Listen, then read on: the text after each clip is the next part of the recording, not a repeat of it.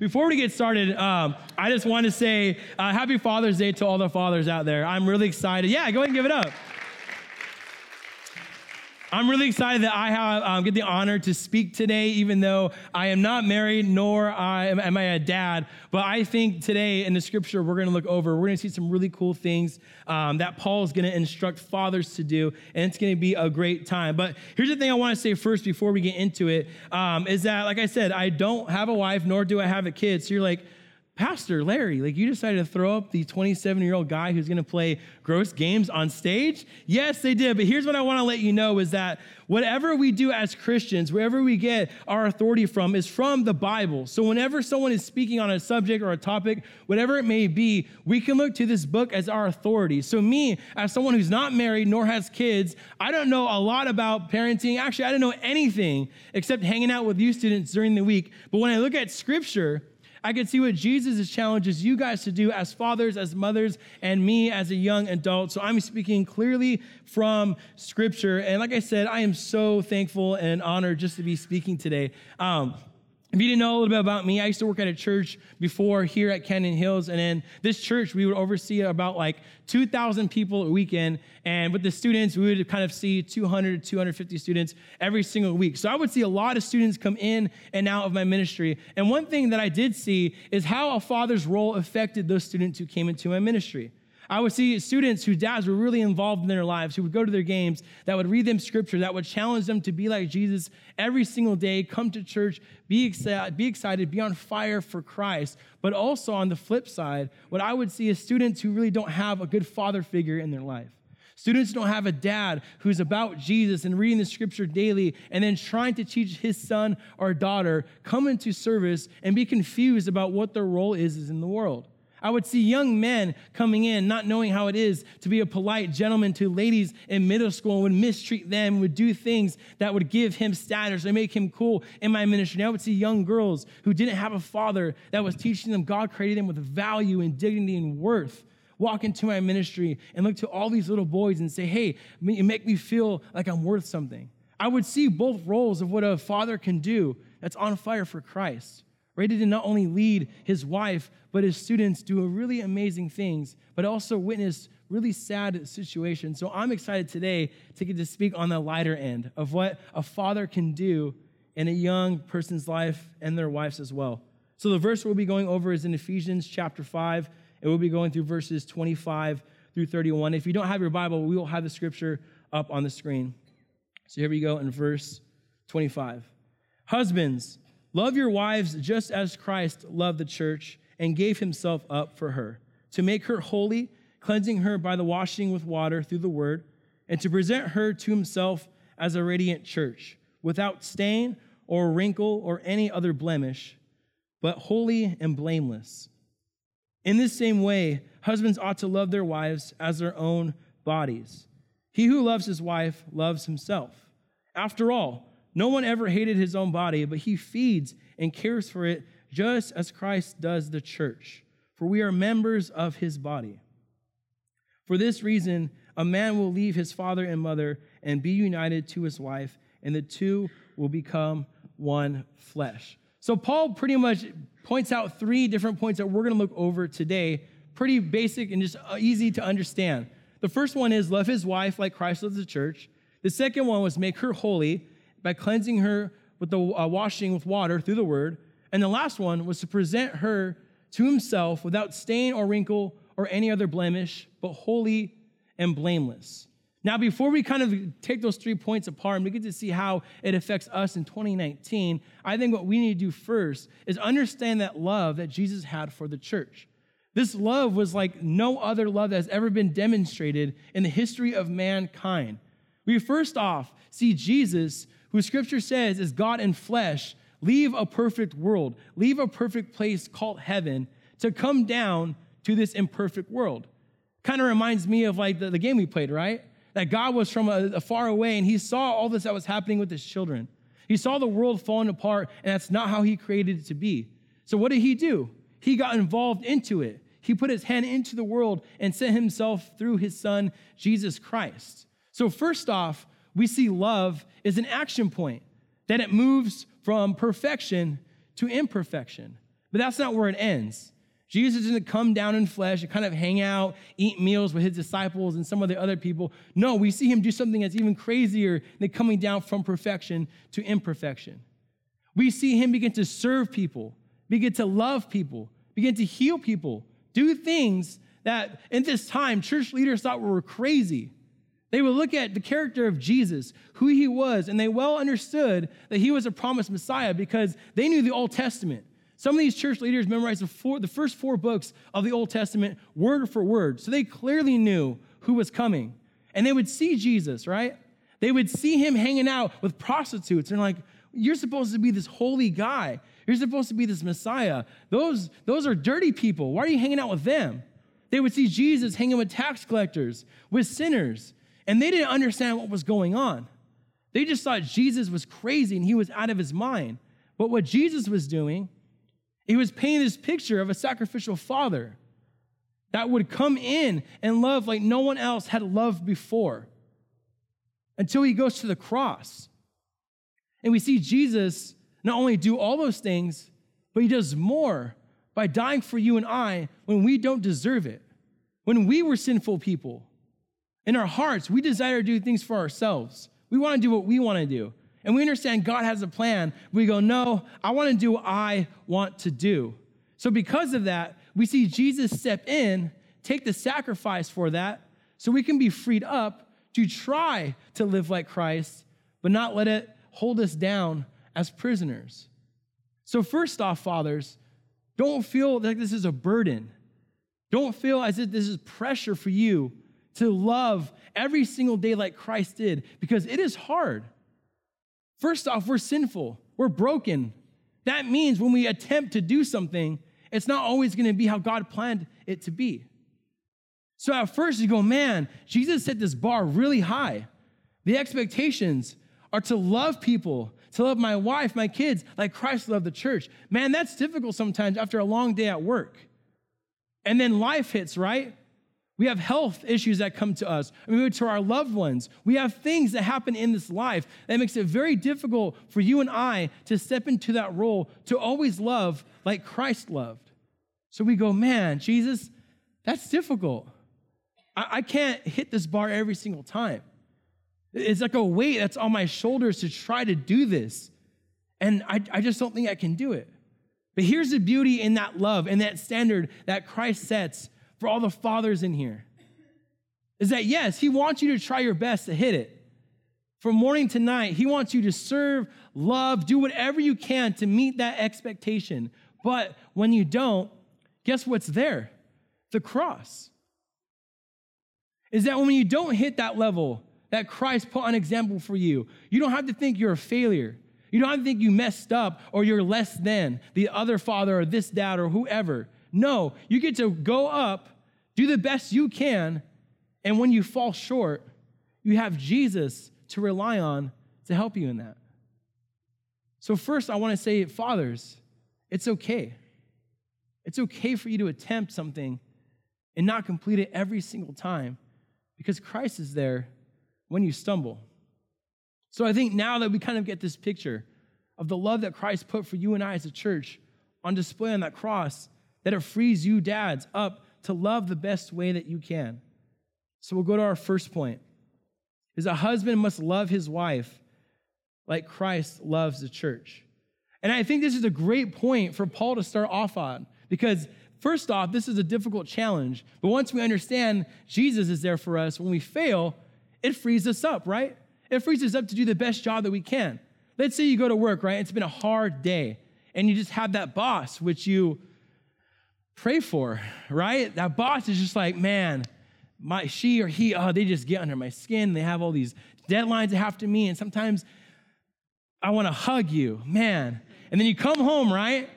And then your wife's trying her best to put everything together. The kids are arguing because, you know, little brother borrows older brother's shirt and they're fighting. And she's like, hey, can you step in? And you're like, babe, I would love to. But hey, the finals are on the NBA, right? So you go, you know, love you, but you know, that's going to be amazing. So you go over there, you go into the recliner, you kick back, you lay down, you open a nice can of cold tea. Youth weekend, right? And you're like, man, I deserve this. Today's been rough. My job, stressful. Now I'm away from it. I just want to relax, breathe, calm down a little bit. I just want to enjoy my time. And yes, you may have deserved to sit down and drink that nice cold tea to watch the finals, right? But what does Paul say right here?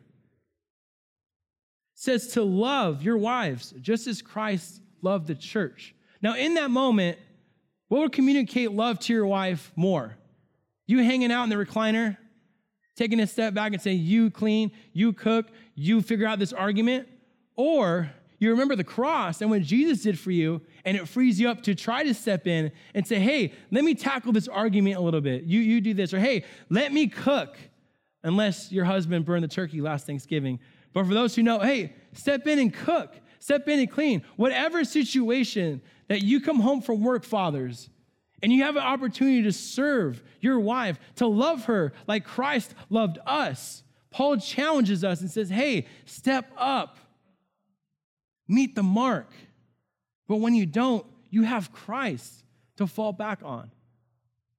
So when I was writing this, I was thinking, okay, how can I get the women on my side?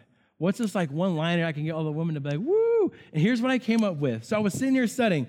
Once again, it's youth takeover weekend. This is how my brain works. I'm just telling you. But I'm sitting there and I'm like, I got it.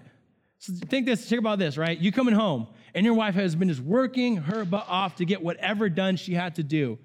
And she sees you walk in and you say, Hey, honey, can I help you with anything? And she goes, Yeah.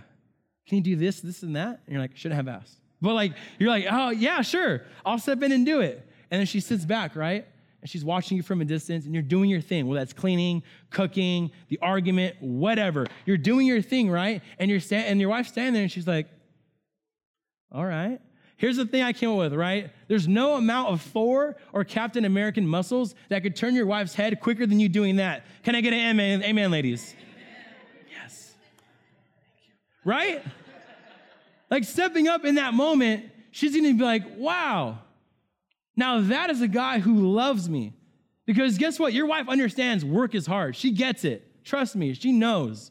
She may not experience it. She may not be the one clocking in and out and going, but she understands what you're going through. But then in that moment when she sees you step up to what Christ calls you to do as a father, man, that'll be such a blessing to her, but she will know that you love her like Christ loves the church. And I can tell you, there's nothing greater to a woman than doing that for her. So, our first point men, husbands, love his wife, love your wife like Christ loves the church. We'll move on to our second point, which is a husband must make her holy. Now, that first point is kind of like it follows the next two. So, these next two points are naturally kind of driven from that first point of loving your wife, loving your family, your kids, right? Like Christ loved the church. These two kind of naturally follow. And make her holy means leading her through scripture, through this book, our authority as Christians. If you call yourself a Christian, this book, every single word that is in here is meant for you and I to read it, to allow it to change our lives, and actually play out in real life. Not just head knowledge, not just things we memorize, but things that affect our heart and then come into play with people around us, including your wife and your kids. So when Paul says, hey, you must make her holy, first off, what he assumes is all the dads in here are reading their Bible. He doesn't say, hey, first off, dust off the Bible, crack it open, and read. He skips read because he says, oh, you're already in your word because you're a Christian and you follow Christ. So you, that's already done. Now that you're doing that, lead your wife, lead your kids. So I think first, we need to understand that we need to be in our word daily. We need to be taking time for our busy schedules to sit down, crack open the word, and allow Christ to come into our lives and change us so we can love her like Christ loved the church. If you expect to put this Bible right here and say, cool, I'm gonna try to love you, honey. Go to work, have a hard day, walk into a weird situation. It's difficult. Your wife's just not having the best day and taking it out on you. Guess how hard it is it's gonna be to love her like Christ loved the church if your Bible's way over there. It's gonna be so difficult because we are flawed. So we have that internal battle of sit down, you deserve it. Crack open the nice cold iced tea. Kawhi Leonard, the claw, he's going to take over the game. AD got traded to the Lakers. Thank you. You deserve it, right? And if your Bible's over there, guess who's going to win? Yourself. Our sinful self will win every single time if our Bible's way over there.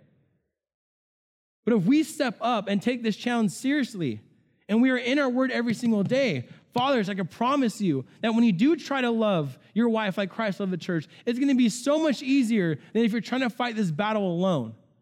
So Paul assumes we're already doing this. Because if we're not, how do we expect to lead others? How do you expect to lead your wife if you're not in scripture yourself? How do you expect to lead your kids in scripture if you're not in it yourself? Being a youth pastor, I have so many kids they go, What's a Bible? And I ask, Do you know where you're at? Right? I have kids who come into my ministry who have dust on their Bibles. It's under their bed next to the Cabbage Patch doll. What's that?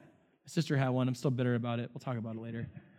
But I have students who aren't passionate about getting in the Word, who aren't excited to read about their Lord and their Savior and their Creator. And I think a lot of that is because maybe some of their fathers in their life are also not passionate about the Word to where their kids don't see dad ever crack this open except on a Sunday, Easter, and Christmas, right? But imagine this, fathers. Imagine this. Your kid wakes up early during summer, probably won't happen, but wakes up early, right? Sees you in your word reading, and they go, That's different. I've never seen dad do that. And that might inspire them to do the same thing. And then your wife, you lead her through the word. How great of a thing is that? That not only you can have an impact on your wife, but on your kids, to when they leave your household, they are strong in Christ. They are strong in the word. That no matter, no matter what comes at them, no matter what temptations, what culture says, what influence social media tries to have on your kids, no matter what is going on, that you are in the word yourself. You're leading your wife and your kids, and then they go out into the world and can stand strong against anything that tries to come at this. Imagine what that would look like. So, fathers, husbands, be in your word and allow that to help you lead your wife, your kids in the word as well. We'll go to point number three. A husband must present her without stain. And I think this is a beautiful statement. I think this is so beautiful. I recently got engaged three weeks ago, and thank you. I can still watch the finals. I haven't said I do. I'm like, yeah. record, DVR, right? So I got engaged three weeks ago, and we were looking at a couple of venues. Um, and we went to this one spot, super beautiful, and the place where the bride and father walk in, they did an amazing job. It's like just beautiful white walls, these giant wooden ranch doors that are staying dark, so it pops well against the white walls. And the lady who was walking us through, she sold it so well. She goes, Hey, why don't we have the bride to be and the father do like walk down the aisle? And I was like, dang, like this, she knows what she's doing. They hired the right person. So my fiance and um, her, her dad are standing there, and Gavin, my soon-to-be father-in-law, he's like a tough dude. He's like the guy that will like cook a steak. He'll smoke whatever you want, just like uh, throw the ribs in there. We'll get it going. He plays golf. He knows all the sports. He's, he likes uh, UCLA. Go Trojans. But like he's just a man of man, right? Just like cool. And all of a sudden you see him standing there and he puts his glasses on. And I was like, I have allergies. And I was like, I'm not crying, it's allergies, right? And then she opens the doors and he just breaks down and they like begin to walk. And I was like, man. And I was trying to think, I wonder what's going through his mind at that time. Probably the bill, but also, just be, you guys know, you guys, you guys been there, right? But I wonder what's going through his mind that moment, right? When he's standing there with his baby girl, his daughter, and the door's open and he walks through. He's like, Man, I did my best to present her in the purest way to this foolish young man. I can be like, Man, what a great moment that is, right? He did the best he could with what God gave him, and then he's walking her down the aisle to give her away to somebody. And I pictured the same thing happening here with you, fathers and husbands in the room, when you meet Christ. When you're standing there face to face with your Lord, your Savior, your Creator, and you have your wife there next to you, and Jesus looks at her and sees all the work that you've done.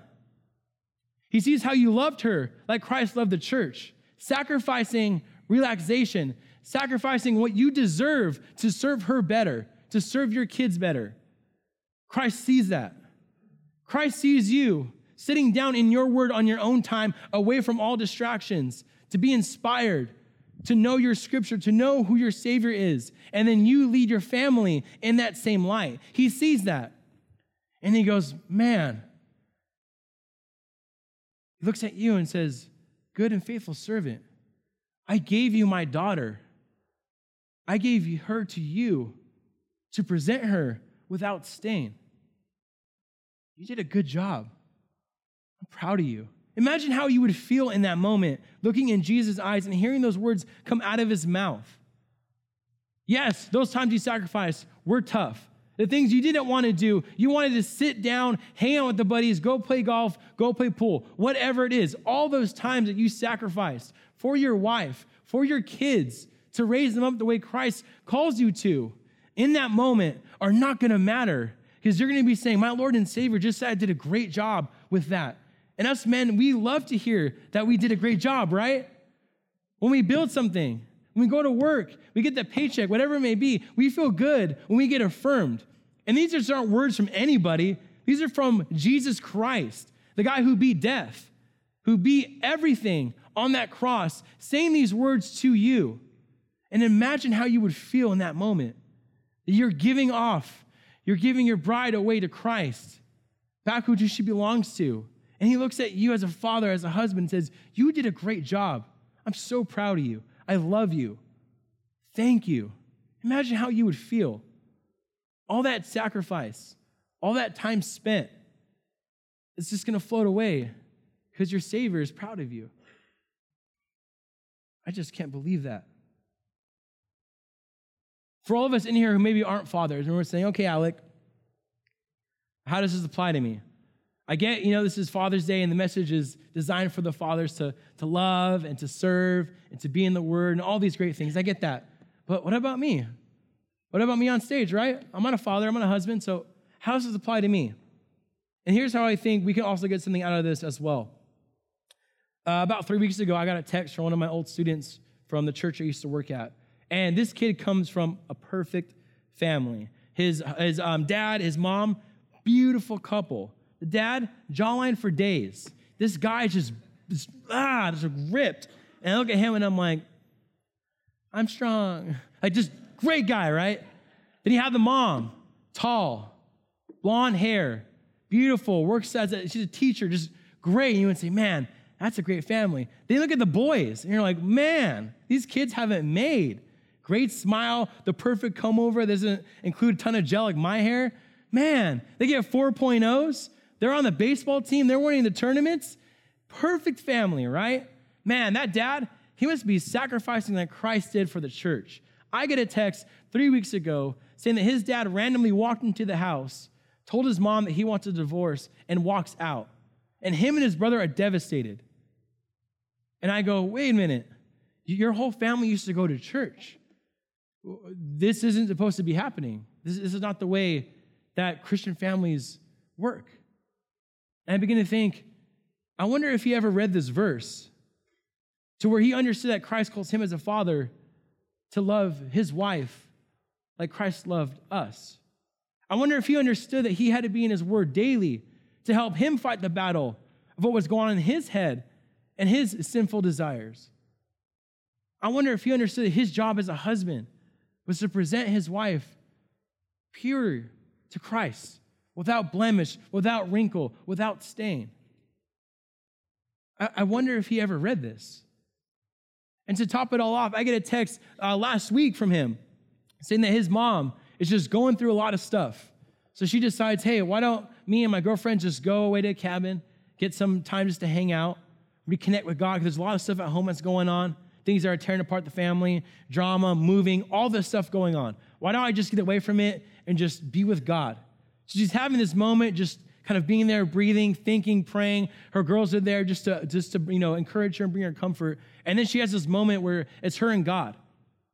And God says to her, Hey, go to this address, and all the lies and deceits will be shown to you.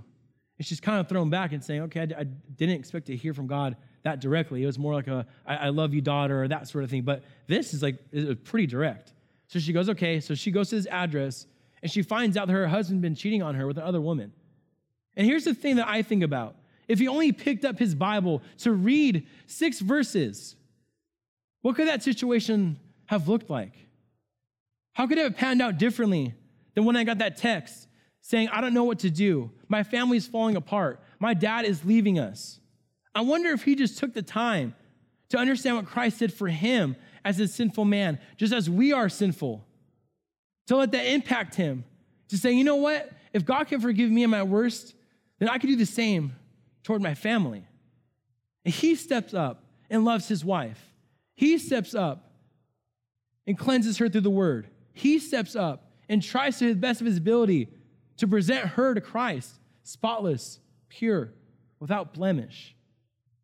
So, everyone in this room, I tell you that story because I'm not a dad, I'm not a husband, but guess what I can do that Paul lists out here?